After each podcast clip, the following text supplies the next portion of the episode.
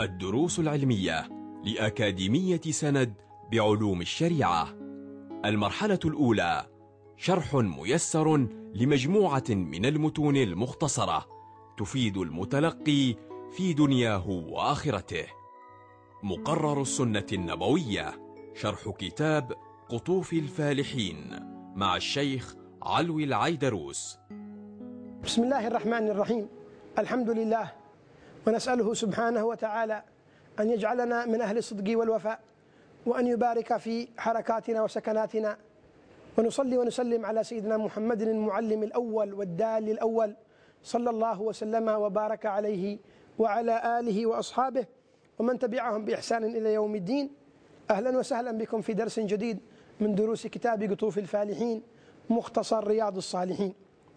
وقف بنا الحديث وبكم عند الحديث الثاني والأربعين وهو عن أبي هريرة رضي الله عنه أن رسول الله صلى الله عليه وسلم قال لتؤدن الحقوق إلى أهلها يوم القيامة حتى يقاد للشاة الجلحاء من الشاة القرناء. لتؤدن الحقوق إلى أهلها يوم القيامة حتى يقاد للشاة الجلحة من الشاة القرناء. رواه مسلم. راوي الحديث سيدنا أبو هريرة تكلمنا عنه في الحديث الأول. يقول صلى الله عليه وسلم لتؤدن الحقوق أي لتؤدن ليؤدن الله الحقوق التي عليكم. لتؤدن الحقوق غصبا عنكم. يوم القيامة الله سيؤدي الحقوق التي عليكم. الآن أنتم رفضتم تؤدون الحقوق في الدنيا. تظنوا أن يوم القيامة سيبقى الأمر هكذا؟ سيقوم الله بتأدية الحقوق التي عليكم إلى أهلها يوم القيامة أي إلى أصحابها ومستحقيها ممن ظلمتموهم. ويوم القيامة هو يوم الفصل بين الخلائق. كما قال الله تعالى هذا يوم الفصل جمعناكم والأولين. إن يوم الفصل ميقاتهم أجمعين. قال إلى أهلها يوم القيامة حتى يقاد حتى غاية لبيان العدل الإلهي. غاية لبيان العدل الإلهي. حتى يقاد أي يقتص. القود هو القصاص. حتى يقاد للشاء الجلحة. هي الشاء الجماء التي ليس لها قرن. لا قرن لها. يقاد للشاه الجلحة من الشاة القرناء التي لها قرون. هذه الشاة التي فيها قرون نطحت الشاة الجلحاء الجلحاء الجماء التي من غير قرون نطحتها في الدنيا. يوم القيامة تقتص لها يكون هذه فيها قرون فتنطح هذه الشاة تقتص لها بعد ذلك يقول الله كونوا تراب فتكون الحيوانات كلها تراب ويتمنى الكافر يوم القيامة أن يكون تراب ويقول الكافر يا ليتني كنت ترابا. يستفاد من الحديث أن الله يمهل ولا يهمل وأن الله كذلك لا تضيع الحقوق عنده. يستفاد كذلك يقتص, يقتص الله من الظالم للمظلوم يوم القيامة مهما كان الحق الذي عليه صغيرا. مهما كان صغر الحق الذي عليه.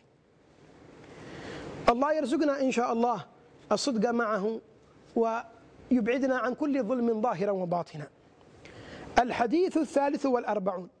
عن عائشة رضي الله عنها أن رسول الله صلى الله عليه وسلم قال من ظلم قيد شبر من الأرض طوقه من سبع أراضين. متفق عليه.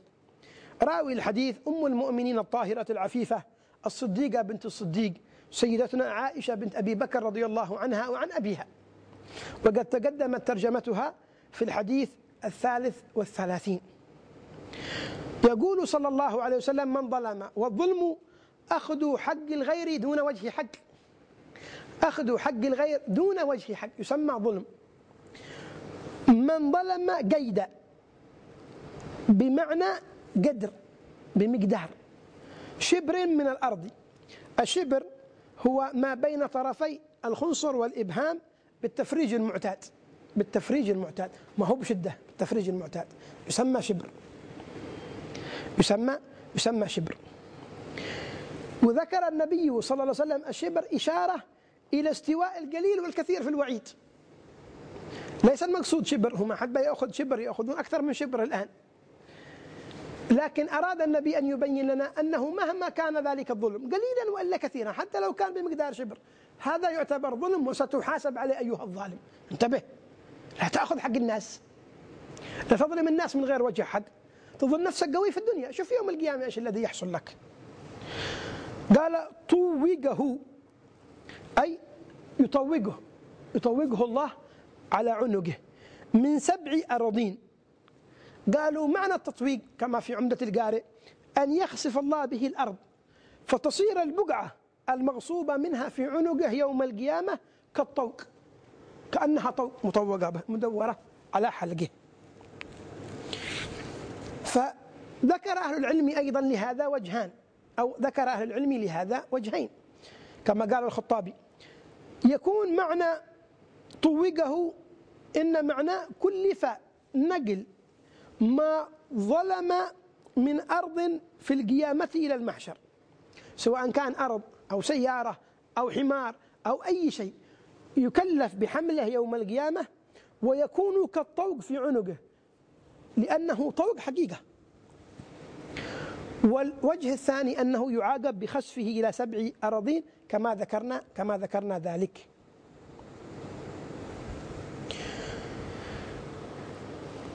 وذكروا احتمالات كثيرة أهل العلم أيضا غير ذلك. آه، قالوا أن يكون التطويق تطويق الإثم ليس حقيقة.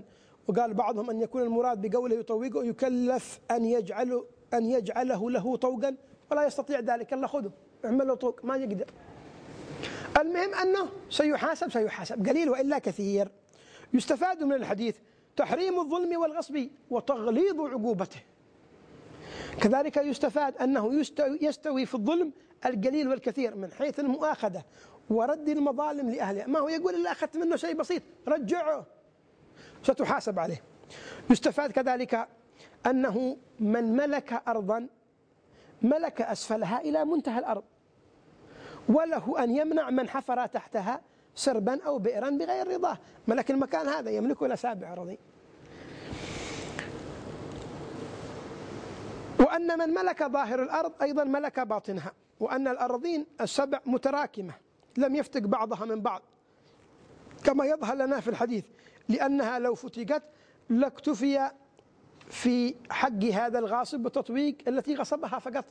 لأنها منفصلة عن غيرها لكن كلها معنى أنها مترابطة. كذلك استفاد أن الأراضين سبع كالسماوات سبع.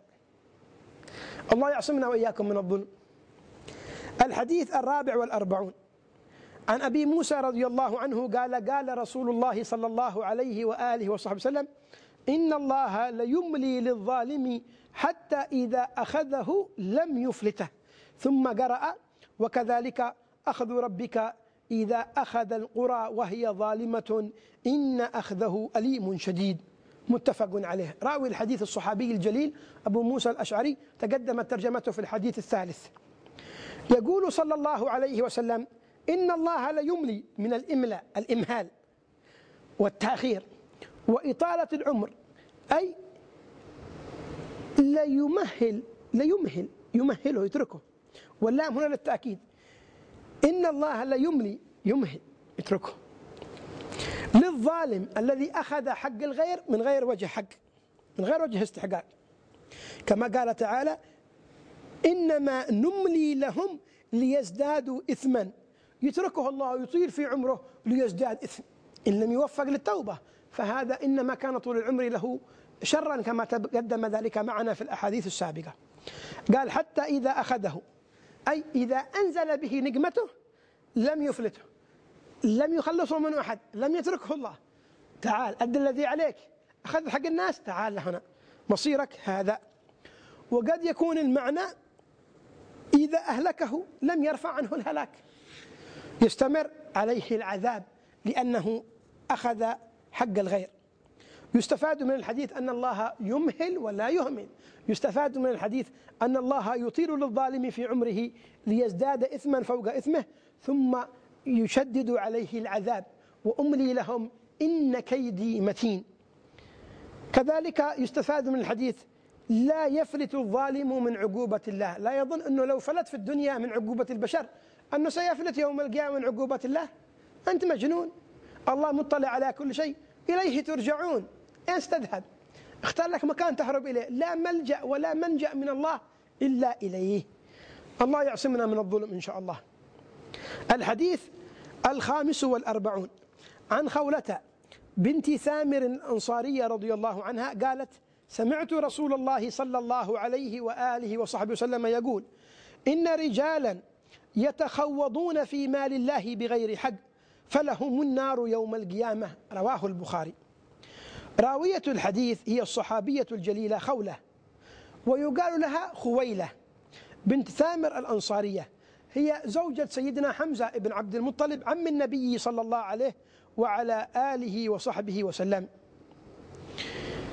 ليس لها إلا هذا الحديث في البخاري لم تروي غيره.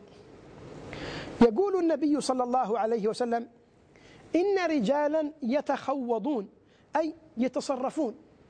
ويتخوضون من الخوض وهو المشي في الماء وتحريكه. المشي في الماء وتحريكه. ثم استعمل في التلبس بالأمر والتصرف فيه. استعمل في التلبس بالأمر والتصرف فيه. والتخوض تفعل منه وباب التفعل فيه التكلف. وقيل هو التخليط في تحصيله من غير وجه كيف أمكن. من هنا من هنا من هنا المهم يلعبون بالمال. بكسبه بإنفاقه في في أخذه. ليس هناك خوف. إن رجالا يتخوضون يتصرفون ويلعبون في مال الله بغير حق. أي في مال المسلمين الذي جعله الله لمصالحهم. وما أكثر اليوم من يلعب بمال المسلمين. هذا مال المسلمين يأخذه ويلعب به ويتصرف يترك المسلمين مساكين. سواء كان من الحكام أو من المحكومين. فجعل الله هذا المال لمصالح المسلمين مثل الفيء مثل الغنيمة. فهم يتصرفون فيه بغير حق أي بالباطل بالباطل. وهو أعم ممن قال بغير قسمة لا بالباطل. يتصرفون فيه بالقسمة. يتصرفون فيه بالباطل وليس بعدم القسمة فقط. بل بالباطل عاد بعدم القسمة يتركونه لا يقسمونه. وهذا أيضا لا يجوز. يعطون المسلمين حقهم لكن يتصرفون فيه فيما لا يعنيهم. يأخذه لا يستحقه. قال فلهم النار يوم القيامة عقوبة لهم من الله. وهو حكم مرتب على الوصف المناسب. وهو التخوض في مال الله. ففيه إشعار بالغلبة. خذ من مال الناس ما شئت والعب بمال الناس. إلى أين تذهب. مرجعك إلى الله. سيحاسبك. تعال هنا. تظن بتلعب بمال الناس؟ بغير وجه حق؟ من أذن لك ذلك؟ الله أذن لكم أم على الله تفترون؟ يلعب بمال المسلمين ويقول أنا مسلم أنا لي حق في مال المسلمين. تعال إلى هنا أنت واحد من المسلمين. نعم لكن تأخذ حق الآخرين بإيش؟ من حق. فهذا واقع في ظلم عظيم يستفاد من الحديث حرمة التصرف في أموال المسلمين بغير حق. كما يستفاد أن من أخذ من مال المسلمين ما لا يستحق مهما كان صغر ما أخذ حوسب عليه يوم القيامة وعوقب بالنار. ومن يستطيع أن يتحمل عذاب النار. يستفاد أيضا أن المؤمن يتورع ويتنزه عما لا يحق من أموال. لا يحق له من أموال يتنزه عنه.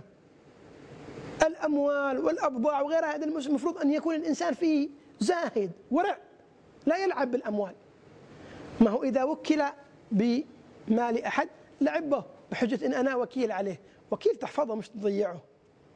نسأل الله سبحانه وتعالى أن يبعد عنا كل ظلم وأن لا يجعلنا ظالمين ولا مظلومين وأن يوفقنا لما يحب ويرضاه.